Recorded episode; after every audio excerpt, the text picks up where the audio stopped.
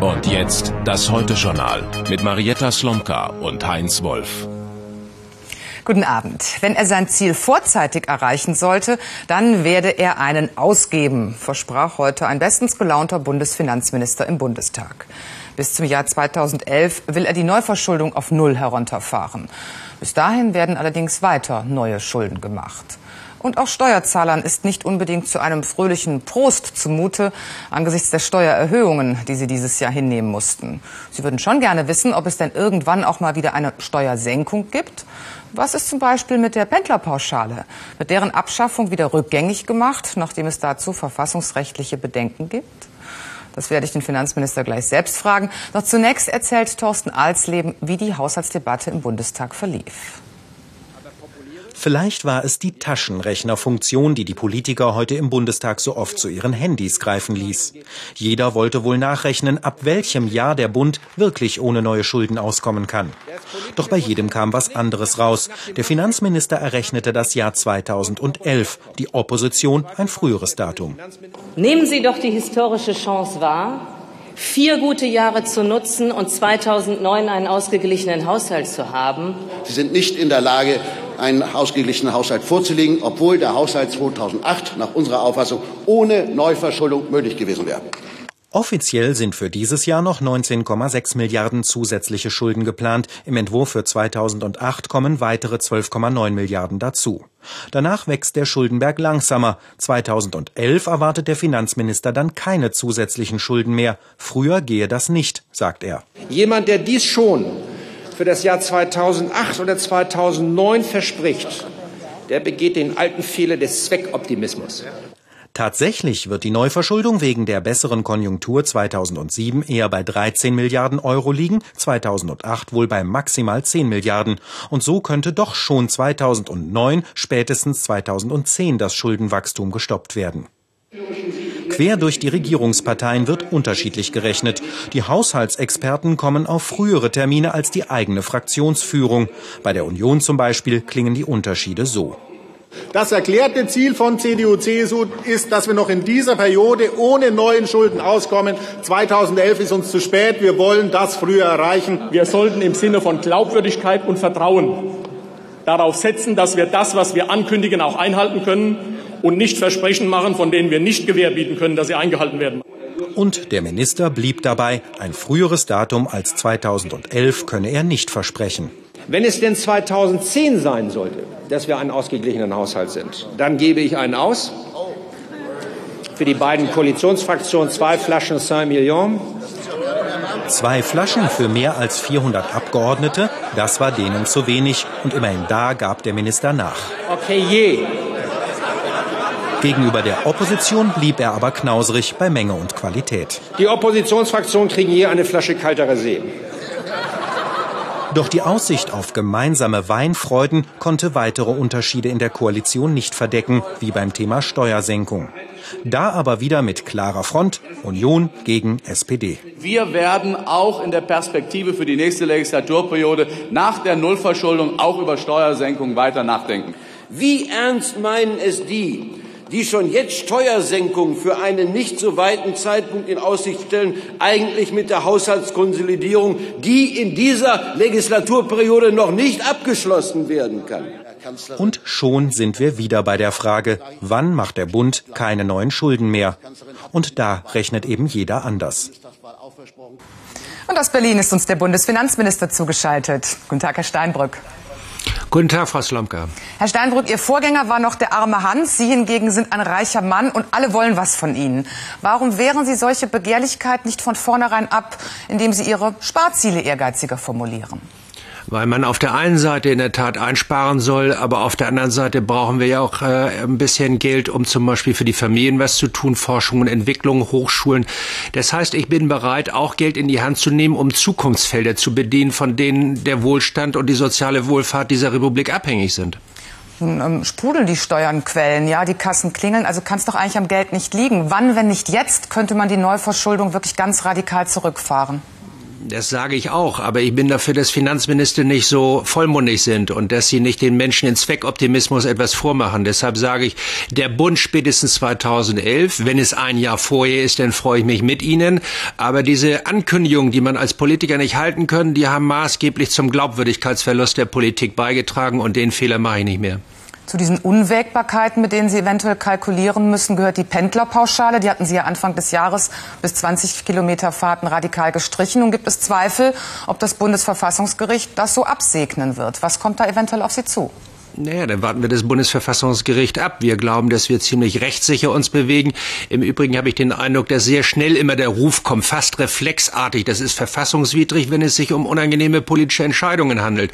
Wir alle sind ja dafür, dass Steuersubventionen abgebaut werden, bis hin zu weiten Teilen der SPD äh, und der FDP. Aber wehe, es wird konkret. Dann kommen diejenigen und dramatisieren alle Folgen, die daraus resultieren. Nun ist die Kürzung der Pendlerpauschale ja nicht die einzige Steuererhöhung, die die Bürger in diesem Jahr zu schultern hatten. Da war die höhere Mehrwertsteuer, die höhere Versicherungssteuer, der Sparerfallbetrag wurde gekürzt. Wäre es denn nicht auch irgendwann mal an der Zeit zu entlasten? Nein, Konsolidierung und Haushaltssanierung sind anstrengend. Die sind nicht ohne Schmerzen zu kriegen. Die Vorstellung, man könne den Haushalt bei 1,5 Billionen Euro sanieren und von 40 Milliarden Euro Zinsen im Bundeshaushalt herunterkommen, ohne dass es weh tut, ist ein Irrtum. Ich bin dafür, dass man politisches Stehvermögen hat und dass wir erst in die Entschuldung kommen und dann können wir darüber reden, was wir wieder zusätzlich tun können, auch für die Bürgerinnen und Bürger. Ihr Vorgänger Hans Eichel hat es aber durchaus geschafft, Steuersenkungen durchzusetzen und das in Zeiten, die konjunkturell nicht so gut liefen wie im Moment. Naja, das wirtschaftliche Umfeld ist nur sehr viel ungünstiger gewesen und diesen Jahren, in diesen Jahren haben wir teilweise über 30 Milliarden Euro zusätzliche Schulden aufgenommen. Wir sind jetzt runter im Haushaltsplan für 2008 auf unter 13 und ich möchte bald auf Null sein. Äh, dies vor dem Hintergrund auch von Generationsgerechtigkeit. Ich bin mir ziemlich sicher, dass es viele Eltern und Großeltern gibt, die sagen, ja, Steuersenkung auf Pump, das sollte der Steinbock nicht machen, sondern er sollte erstmal dafür Sorge tragen, dass unsere Kinder und Enkelkinder nicht diesen riesigen riesigen Rucksack von Staatsverschuldung in ihr Leben schleppen müssen. Sie sagten eben die Pendlerpauschale, das sind Steuersubventionen, die abgebaut werden müssen.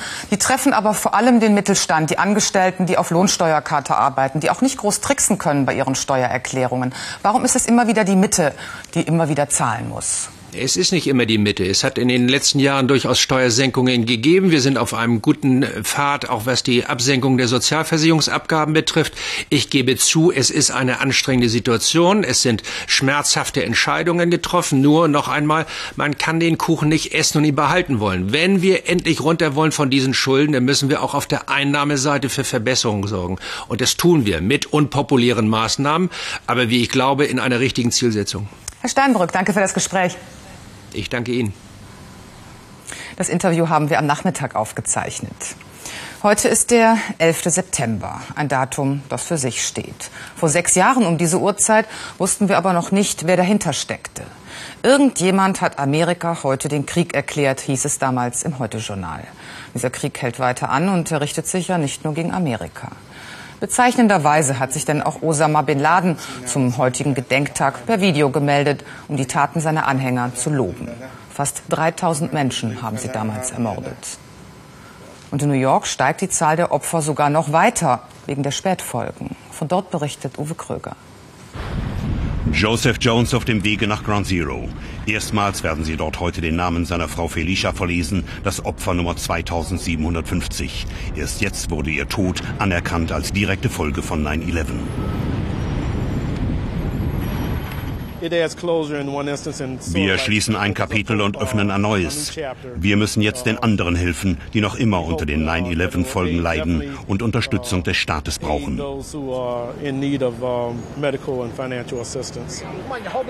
Durch die Sicherheitskontrolle zur Gedenkfeier. Unsere Kamera bleibt draußen. Vier Schweigeminuten heute früh in einem Park nahe Ground Zero. Die Opfernamen. Diesmal lesen die Ersthelfer von Polizei, Feuerwehr und Räumungskommandos. Viele von ihnen leiden selbst an chronischen Atembeschwerden. Folge des giftigen Staubs, glauben sie. Und dann Felicias Name. Felicia Gail Dunn Jones. Ihr Hochzeitsfoto, zwei Kinder folgten und dann ein halbes Jahr nach den Anschlägen der Tod.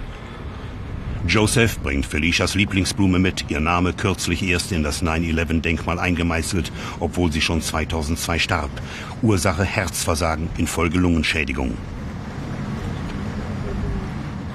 Der erste Totenschein weist natürliches Ableben aus.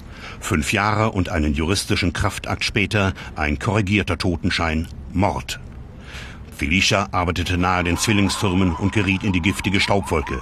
Tausende atmeten am 11. September und später ungeschützt Schadstoffe ein. Die Behörden hatten signalisiert keine Gefahr. Mahnwache am Wochenende. Sie wollen aufmerksam machen auf die Opfer, die noch leben, die chronisch Kranken. Ich will der Toten gedenken, doch auch an jene erinnern, die langsam sterben an den damals erlittenen Vergiftungen. Joseph Jones weiß, wer sich für die lebenden 9-11-Opfer seit langem einsetzt. Hillary Clinton, demokratische Präsidentschaftskandidatin. Wir werden die Retter retten, das ist meine höchste Priorität, sei es als ihre Senatorin oder ihre Präsidentin. Joseph Jones hat eine Entschädigung von 2,6 Millionen Dollar bekommen, nachdem seine Frau als offizielles 9-11-Opfer anerkannt wurde. Senatorin Clinton hat sich von Anfang an für diese Leute engagiert, die unbedingt Hilfe brauchen.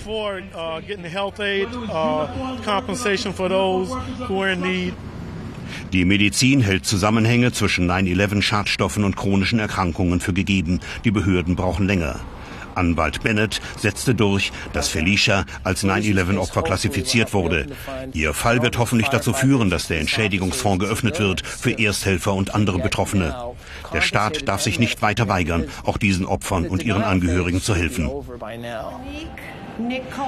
Die Verlesung des Namens von Felicia Dunn Jones heute ein Signal und zugleich offene Kritik an Rudy Giuliani, dem selbsternannten 9-11-Helden. Auch er gedenkt heute der Helfer von damals, doch seine Kritiker werfen ihm vor, die Gefahren verharmlost zu haben. Joseph Jones hat seine Frau verloren, aber so findet er, wenigstens nachträglich, ist ihr Gerechtigkeit widerfahren. Es war vermutlich kein Zufall, dass ausgerechnet heute ein anonymer Anrufer mit einem Terroranschlag in der Eifel gedroht hat. Dazu mehr in den Nachrichten von Heinz Wolf. Der Zusammenhang mit dem Datum liegt auch deshalb nahe, weil es eine Drohung gegen eine US-Einrichtung war. Der US-Luftwaffenstützpunkt in Spangdahlem würde angegriffen, hatte der anonyme Anrufer gedroht. Die Sicherheitsvorkehrungen dort wurden noch einmal verschärft. Der Anrufer, der Deutsch mit ausländischem Akzent sprach, hatte gedroht, er und vier Komplizen würden den Stützpunkt mit Bomben angreifen. Bislang ist es aber ruhig geblieben. Die Polizei erklärte, man nehme die Drohung sehr ernst. Es könne sich aber auch um einen Trittbrettfahrer handeln. Zu den in der vergangenen Woche vereitelten Anschlägen in Deutschland hat sich die islamistische Dschihad-Union bekannt. Das teilte das Bundesinnenministerium mit. Eine im Internet veröffentlichte Erklärung der Gruppe halte man für authentisch. Die demnach für Ende dieses Jahres geplanten Anschläge richteten sich gegen den US-Luftwaffenstützpunkt Rammstein sowie amerikanische und usbekische Konsulareinrichtungen in Deutschland. So hätten die Terroristen eine Schließung des auch von Deutschland genutzten Luftwaffenstützpunktes Termes in Usbekistan erreichen wollen. Durch die Festnahme der drei Verdächtigen in der vergangenen Woche im Sauerland sei die Gefahr in diesem konkreten Fall gebannt. Ein viel diskutiertes und umstrittenes Instrument zur Terrorabwehr ist die Online-Durchsuchung, wie sie CDU-Innenminister Schäuble fordert. Heute gab es dazu ein Spitzengespräch mit Schäuble und SPD-Justizministerin Zypris, aber es brachte keine Einigung. Die SPD will vor einer Entscheidung ein Urteil des Bundesverfassungsgerichtes zu diesem Thema abwarten, das für Frühjahr erwartet wird. Auch wenn CDU und FDP derzeit in unterschiedlichen Positionen sind, die einen in der Regierung, die anderen in der Opposition, reden sie miteinander. In der Berliner CDU-Zentrale trafen sich am Abend Abgeordnete beider Parteien. FDP-Generalsekretär Niebel sagte, wer einmal miteinander regieren wolle, der brauche auch eine persönliche Gesprächsbasis.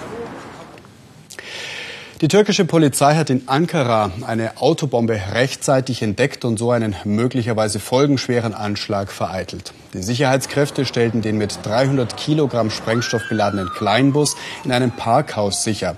Wer für den versuchten Anschlag verantwortlich ist, das ist noch unklar. Bei einem Angriff auf eine israelische Militärbasis sind fast 50 Soldaten verletzt worden.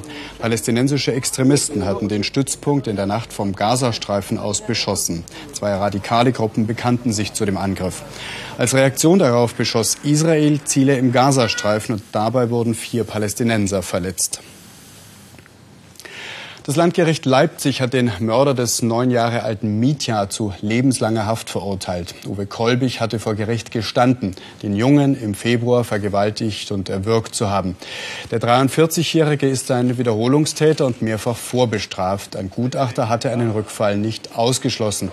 Die Richter ordneten deshalb eine anschließende Sicherungsverwahrung an und damit könnte Kolbig bis an sein Lebensende hinter Gittern bleiben, solange er als gefährlich gilt. Niemand zahlt gerne Gebühren. Rundfunkgebühren etwa finden viele lästig. Zumal man die Überweisung an die GEZ so viel deutlicher wahrnimmt als die Kosten der Fernsehwerbung. Deshalb war es auch durchaus nicht unpopulär, dass sich die Ministerpräsidenten bei der letzten Gebührenerhöhung querstellten.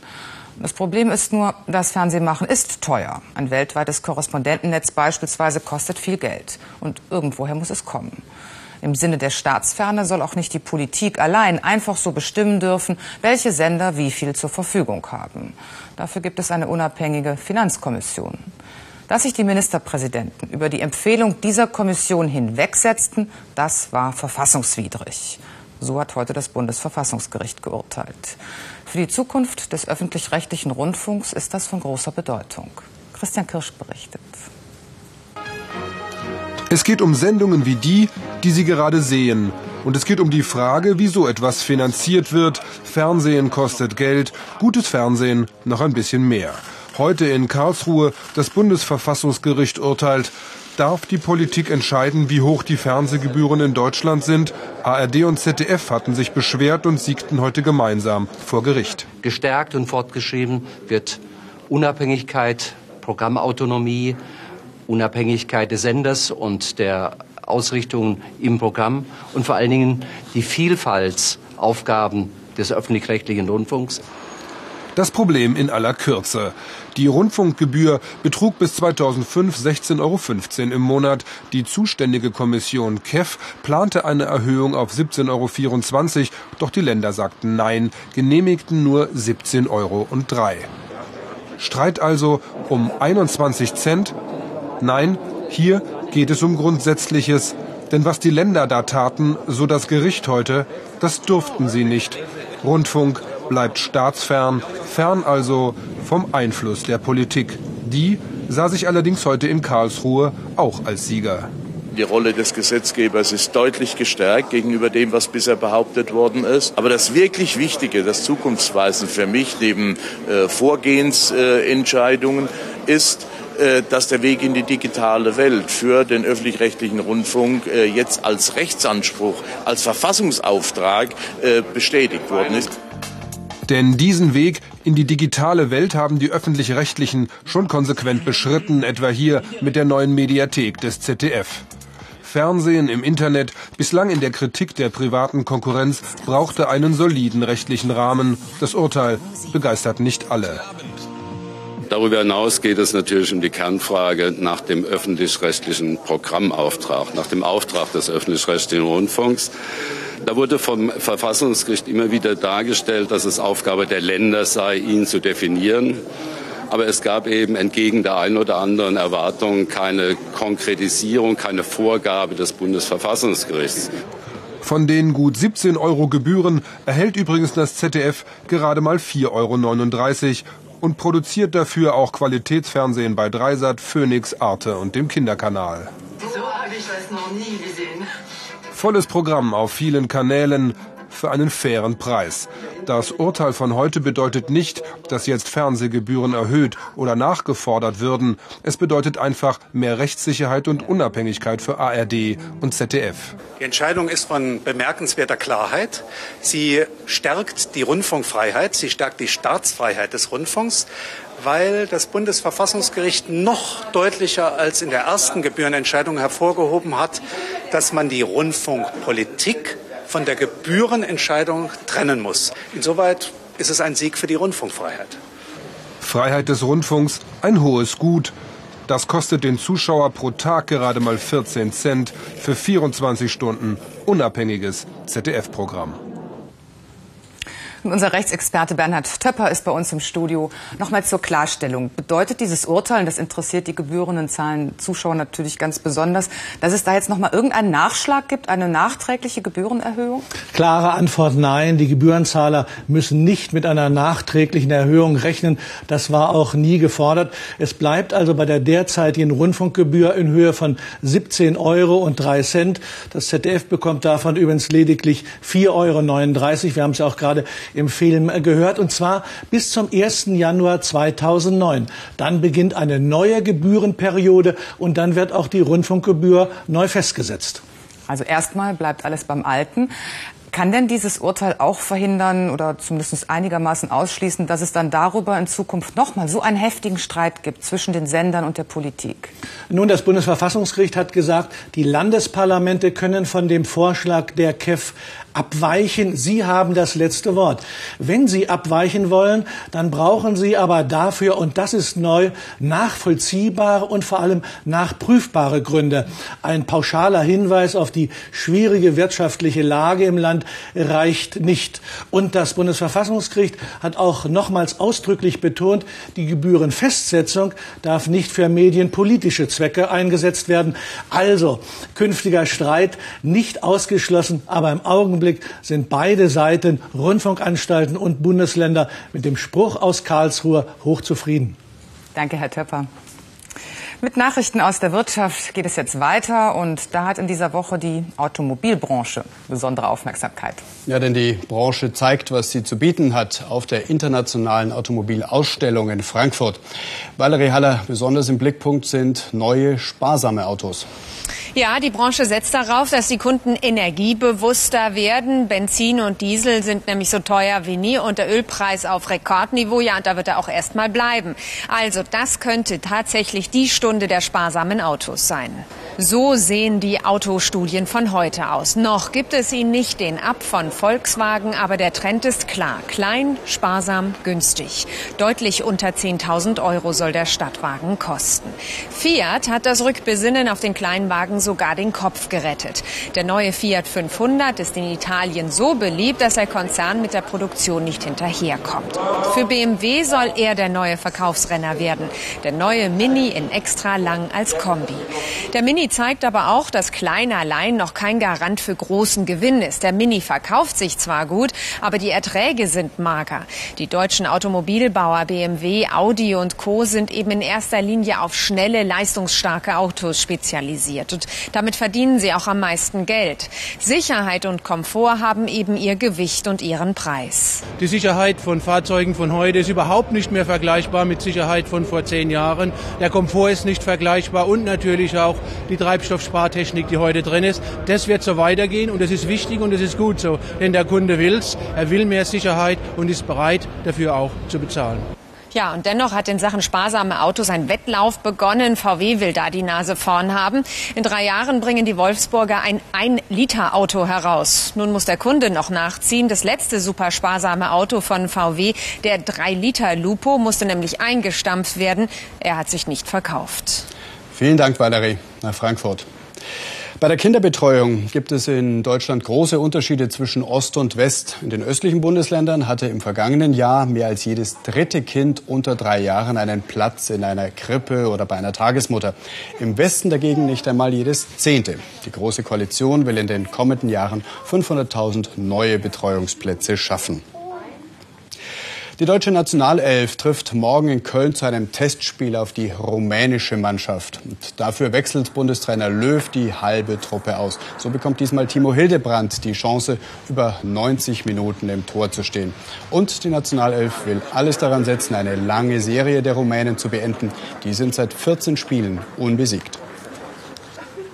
Manche halten es ewig miteinander aus, wie die Rolling Stones. Andere trennen sich und finden dann nach 20 Jahren plötzlich wieder zusammen.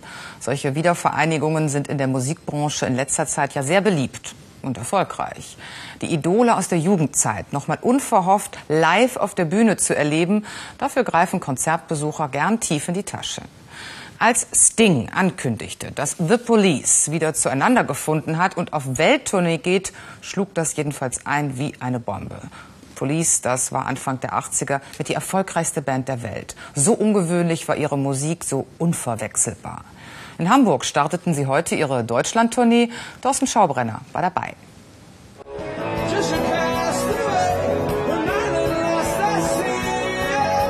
Sting klingt fast wie immer. Deutschland-Tourstart von Police in Hamburg im keineswegs ausverkauften Fußballstadion des HSV. Der Abend ein monumentales Greatest Hits Konzert. Ihr letztes Album haben die Briten vor mehr als 20 Jahren aufgenommen.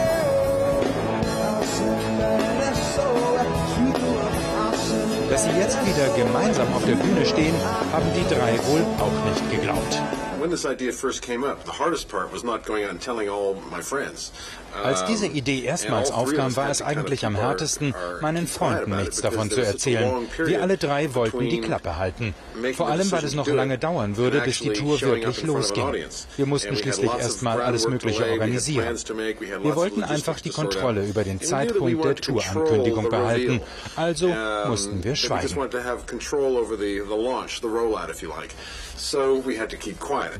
Roxanne.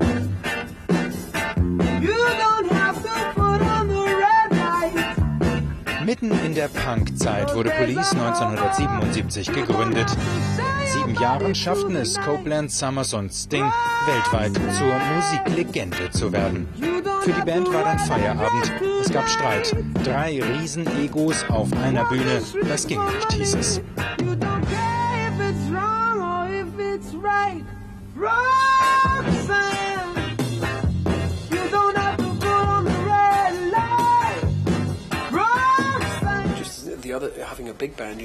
Wenn du eine Big Band auf der Bühne hast, musst du zwar auch Platz dafür haben, aber das ist ein anderes Problem. Dann muss man sich eher beschränken. Ich hatte tolle sieben Jahre mit der Band von Anfang an. und jetzt sind wir sicher noch besser als damals.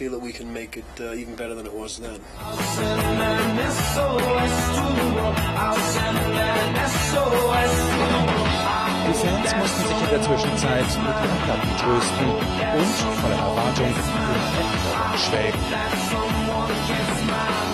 Parallel zu der ersten Liebe natürlich auch. Die ersten Urlaube alleine, all dies war und ist Police. Ist so. Das ist die typische Partymusik von, von früher, wo ich äh, praktisch mit groß geworden bin. Every Breath You Take, ne? die netten Mädchen, die netten Jungs, davon war ich auch einer.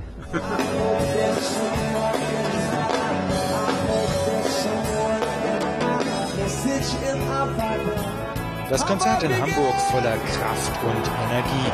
Police sind vielleicht tatsächlich besser denn je. Eifersüchteleien sind bei zwei mit 50ern und einem fast zehn Jahre älteren Gitarristen eher komisch. Die Fans dürften glücklich sein, trotz der Ticketpreise von mehr als 100 Euro.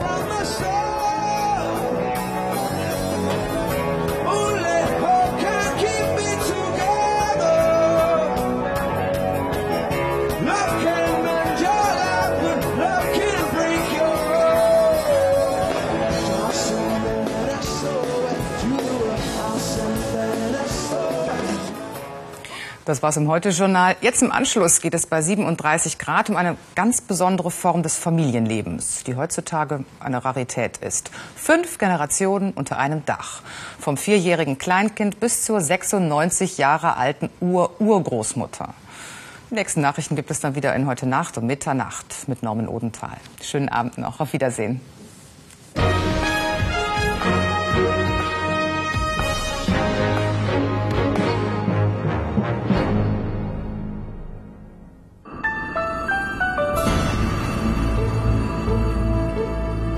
Guten Abend. Wie angekündigt steht ein hauchalt Weibersommer an. Mildere Luft kann sich über Mitteleuropa ausbreiten. Wie lange dauert dieser Hauch? Bis einschließlich Freitag.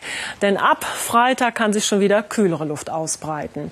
Heute Nacht ziehen sich die Schauer Richtung Südosten zurück. Es gibt dann ein paar Nebelfelder, Wolkenfelder, zum Teil auch klarer Himmel. Und die Temperaturen liegen so zwischen 4 Grad am Alpenrand und 10 bis 12 an der Küste.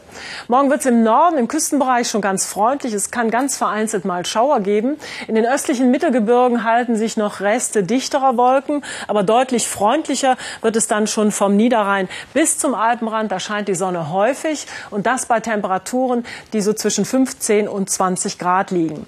Donnerstag, Freitag werden dann eigentlich auch ganz erfreulich. Am Freitag sogar bis 25 Grad im Südwesten, wahrscheinlich aber im Norden schon erste Schauer. Und nach diesen Schauern kommt am Samstag schon wieder kühlere Luft. Das heißt, man muss die sonnigen und warmen Momente so schnell wie möglich genießen. Ich wünsche Ihnen noch einen schönen Abend.